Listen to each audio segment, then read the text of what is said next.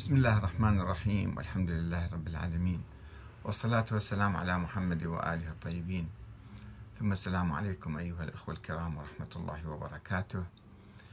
تعقيبا على آه، بعض المقالات والمحاضرات التي ننتقد فيها آه، بعض الأحاديث الضعيفة أو الخرافات والأساطير المتسربة إلى الثقافة الشيعية. كتب أحد الأخوان تعليقا على ذلك ويكتب اسمه إماراتي وأفتخر. يقول أستاذ أحمد بارك الله فيك. أعلنها صراحة بأن دين الشيعة الإمامية باطل وأن أهل السنة والجماعة هم على الحق.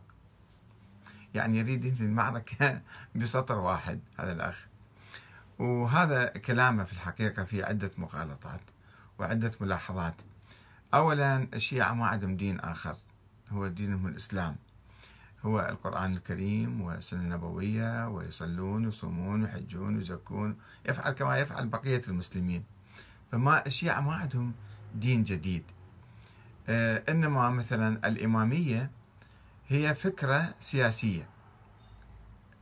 آه، فكرة سياسية أو آه، يعني أنه الحق مثلا مع أئمة أهل البيت وأن الإمامة الحكم والخلافة يجب أن الله سبحانه وتعالى يعين آه، الإمام لأن الإمام يجب أن يكون معصوما.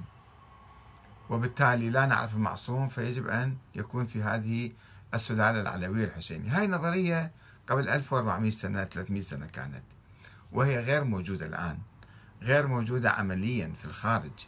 موجودة في الكتب موجودة في الحوزات في تكايا بعض المساجد في عقول بعض الناس يؤمنون. موروثة بقاياها في الحقيقة. بقاياها وبعض لوازمها آه، أو بعض يعني تفاعلاتها هي موجودة في الساحة. أما نظرية الإمامة فالشيعة تجاوزوها الشيعة بصورة عامة. اليوم سواء في إيران أو في العراق أو لبنان أو باكستان أو الهند أو أي بلد آخر متجاوزين هاي النظرية. يعني آه، لما تسألهم أنه الحاكم الآن ما هي شروط الحاكم؟ يقول لك ننتخب الحاكم. طيب ننتخبه على أساس؟ يقول على أساس الدستور. طيب ما هي شروط هذا الحاكم؟ يقول لك يكون إنسان وطني يكون عادل يكون كذا أو فقيه مثلا أو عادل من الصفات هذه. فما يجيبون ذكر لا العصمة أن الرئيس الجمهورية أو رئيس البلد يجب أن يكون معصوم أو يكون معين من قبل الله.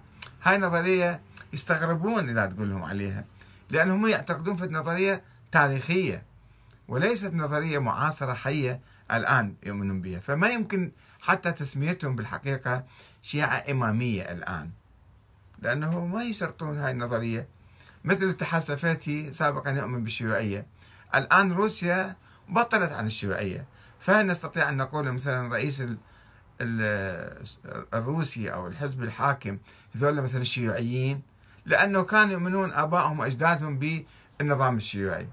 كذلك الشيعة الآن ما يمكن وصفهم بالإمامية أو الاثنى عشرية حتى.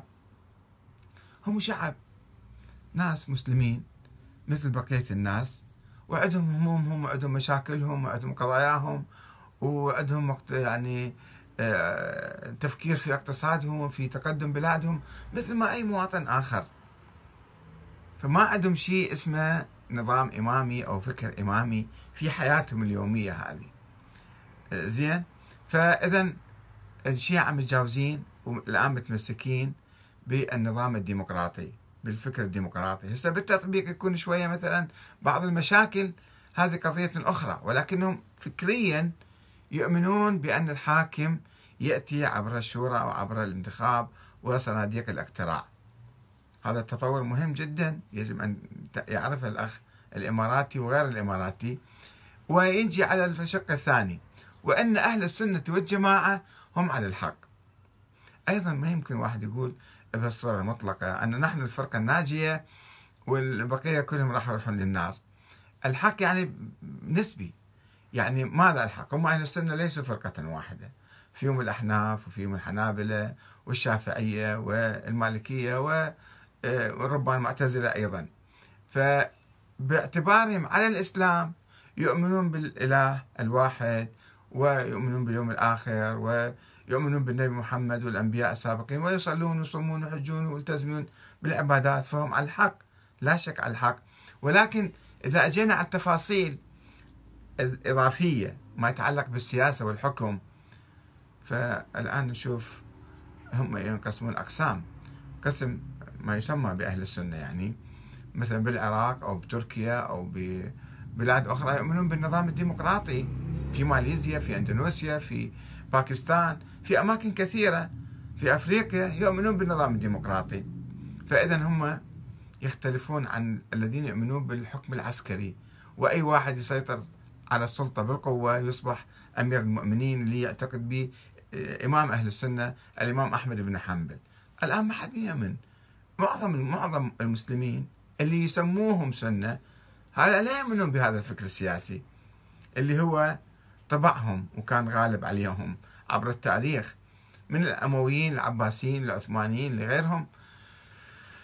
كان نظام عسكري نظام ملكي آه، موجود ملكي مطلق استبداد مطلق. هذا مو كل المسلمين يؤمنون. يمكن بالإمارات بالسعودية بالبحرين بقطر بكذا بعض البلاد لا يزالون يؤمنون بهذا الفكر السني العتيق والقديم. ولكن الأحزاب كثير من الأحزاب السنية حتى الإخوان المسلمين تجاوزوا هذا الفكر. حتى في رؤيتهم للخلافه أن تكون خلافة ديمقراطية وليست خلافة بالوراثة وبالكذا مثل ما أيام العثمانيين. و عامة أهل السنة لم يعودوا أهل سنة اللي كانوا سابقا إنما هم مسلمون مثل إخوانهم أهل الشيعة. طبعا هناك نظريات كثيرة قد يكون فيها يعني تفاصيل يمكن واحد يختلف عليها أو كذا هذه أشياء جزئية ممكن إحنا نوسع صدرنا ونقبل الاختلافات الموجودة بين مختلف المذاهب.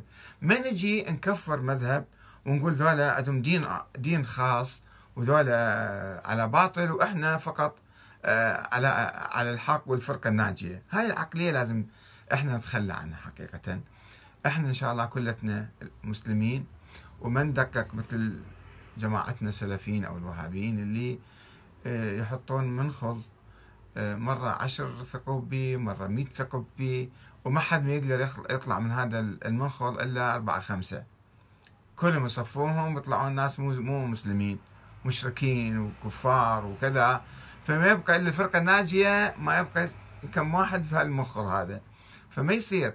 هذا مو صحيح إحنا نعيش بالعقلية هذه. خلي ننفتح على أهلنا وإخواننا. صحيح. بالتراث الإسلامي الشيعي والسني بخرافات وباساطير وباخطاء وفي بدع.